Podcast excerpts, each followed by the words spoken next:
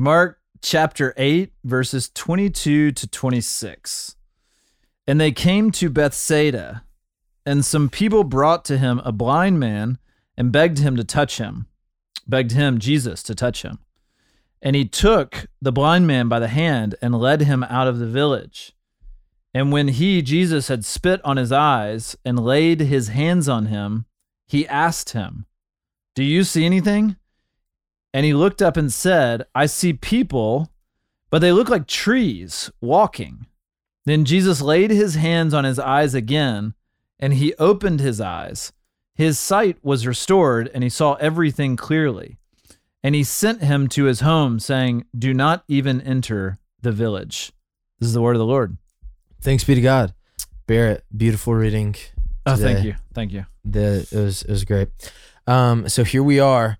We have jumped from the middle of Psalm 147 clean into the middle of the gospel according to Mark. I is that not what you normally do? yeah, From uh, one- always. one- Psalm 147 to Mark 8. I mean, always i mean it's yes so here we are and you know we are we're sticking with this theme of blindness and um, how god relates to blindness and you know if uh if you haven't made the connection or if you're not like a christ covenant person uh this is directly kind of in step with our sermon series uh through the book of john that we've kind of picked back up on and so we're here in the gospel of mark uh, at the pool of Bethesda, um, or Bethsaida, sorry. Yep. And there's this blind man. This is an interesting story because I think you know, unless I'm mistaken, it's the only time where Jesus performs a miracle, and it, it's almost like he like misfires the first time, and then like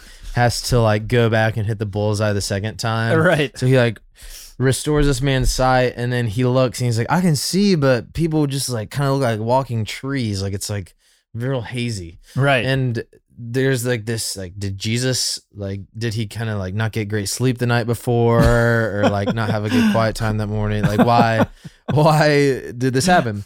And Right. uh, I would say like rest assured Jesus' power was not In you know- question. yeah, his, Yeah, his yeah. power was not in question. Um and so Barrett, let's uh let's dig into this. So yeah, I mean, it is a fascinating story and really unique in a lot of ways. Because Mm. typically, if Jesus, you know, wants to heal a blind person, you know, he simply speaks the words or, or touches them or whatever, and and they're healed. Mm-hmm. If he wants to heal someone who has a disease, like you know, even the woman who had the the the blood hemorrhage for twelve years, I mean, she touches the hem of his garment, and Yeah, like, yeah. she's immediately healed. Yeah. Um, he speaks words Yeah. over the 12 year old girl and she comes back from the dead, you know, and, Yeah. and these type things. So this is a very unique story in that Healing's not like an area of contention for Christ. yes, yeah, yeah. He's like always like a Yeah, hundred He's not like winding back, That's like doing the wizard stance. Yeah, yeah, yeah. And then sometimes kinda it's just, like- flows out of him. Right. Typically. But on this one story, it is unique in that he, you know, he spits on his eyes and lays his hands on him, Yeah. and he says, "Do you see anything?" and he looks up and he says, "I see people, but they all look like trees." So like.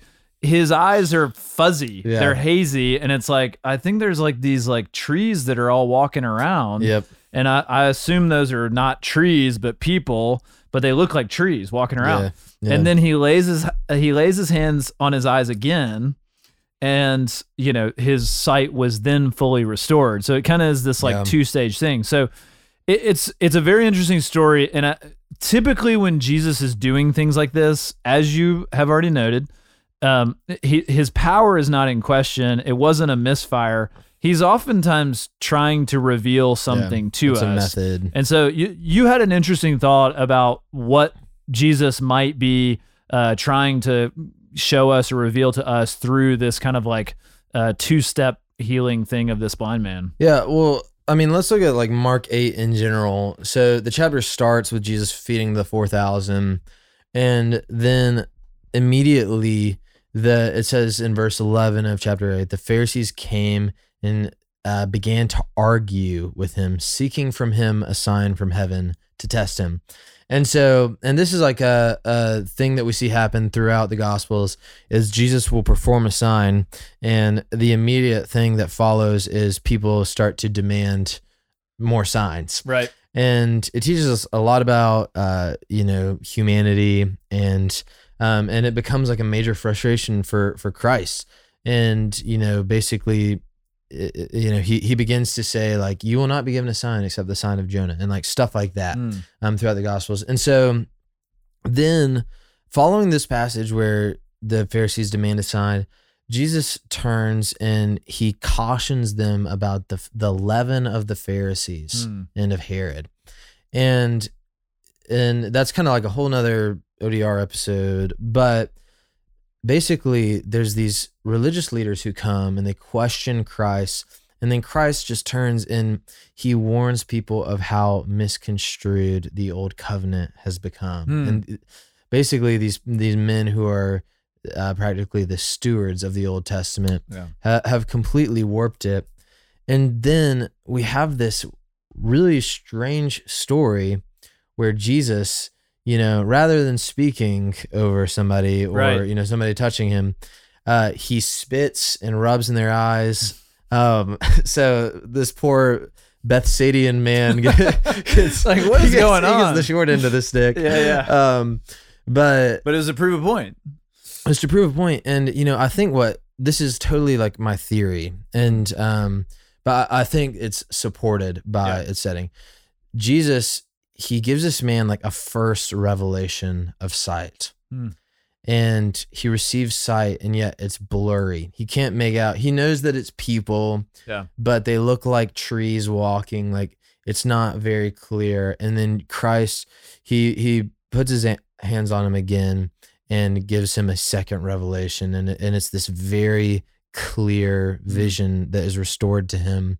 And i think in a way that, that this is symbolic of the new covenant of Christ and Mm. and the ultimate revelation that is Christ the word of God Yeah. that in the old covenant God reveals himself to man through the law and through the prophets. Yeah. And yet it's not crystal clear, you know? And so in Right. the prophets, we see these different sort of portraits of the Messiah that's to come. One is like the Isaiah 53, uh, gentle and lowly, suffering servant.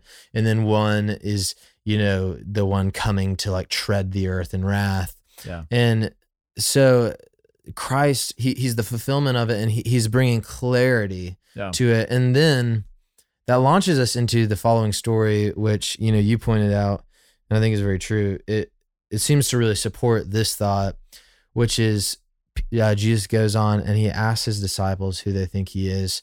And Peter, you know, for like the first time, he clearly names uh, who Christ is, which Yeah. is the Christ. He- He's the chosen one, the sent one of Mm. God.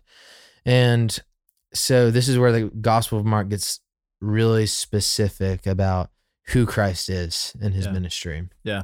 No, I, I I think that's great. So it's it's basically like the you know the the first s- stage of the healing where he sees kind of dimly, his eyes are fuzzy. That's almost like the old covenant. Yeah. and we're kind of seeing Yeah. God, but he hasn't fully revealed himself. And Mm-hmm. then, you know, when his eyes fully come open, I mean, what a beautiful picture! Like he has Jesus, Mm. the man Jesus is like standing in front of him. Yeah. And so he's Yeah. like, look, literally the first time that he's able to see clearly, like he sees the face of God Come right in front of him. Yeah. Uh, and it's just an amazing thing. And, you know, re- really, I mean, there's also, I- think we could take this in like a spiritual blindness way as well. That like, totally. when the the Lord touches our hearts in a way, the Holy Spirit convicts us of sin where the scales fall off of our eyes. I mean, we're able to then begin to see rightly Mhm. um, who this God is through the person of Jesus. Mhm. And so, um, yeah, beautiful story and um,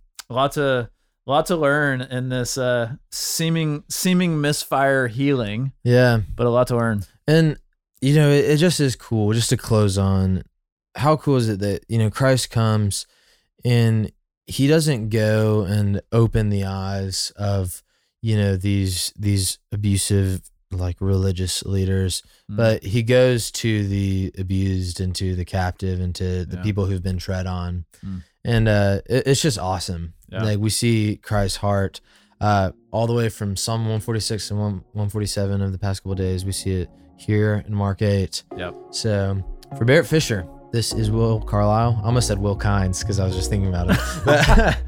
This is Will Carlisle, and uh, we will see you tomorrow on our daily rhythm. Thanks for listening to Our Daily Rhythm. I'm Jason Dees, one of the pastors of Christ Covenant, and Our Daily Rhythm is a ministry of our church designed to help you more faithfully and effectively meditate on God's Word. If you ever have a question for us about one of our Bible readings or one of your own Bible readings, please don't hesitate to text us at 404 465 1737. Again, that's 404 465 1737. Or email me directly at jason at christcovenant.com. We'll meet you again tomorrow for our daily rhythm.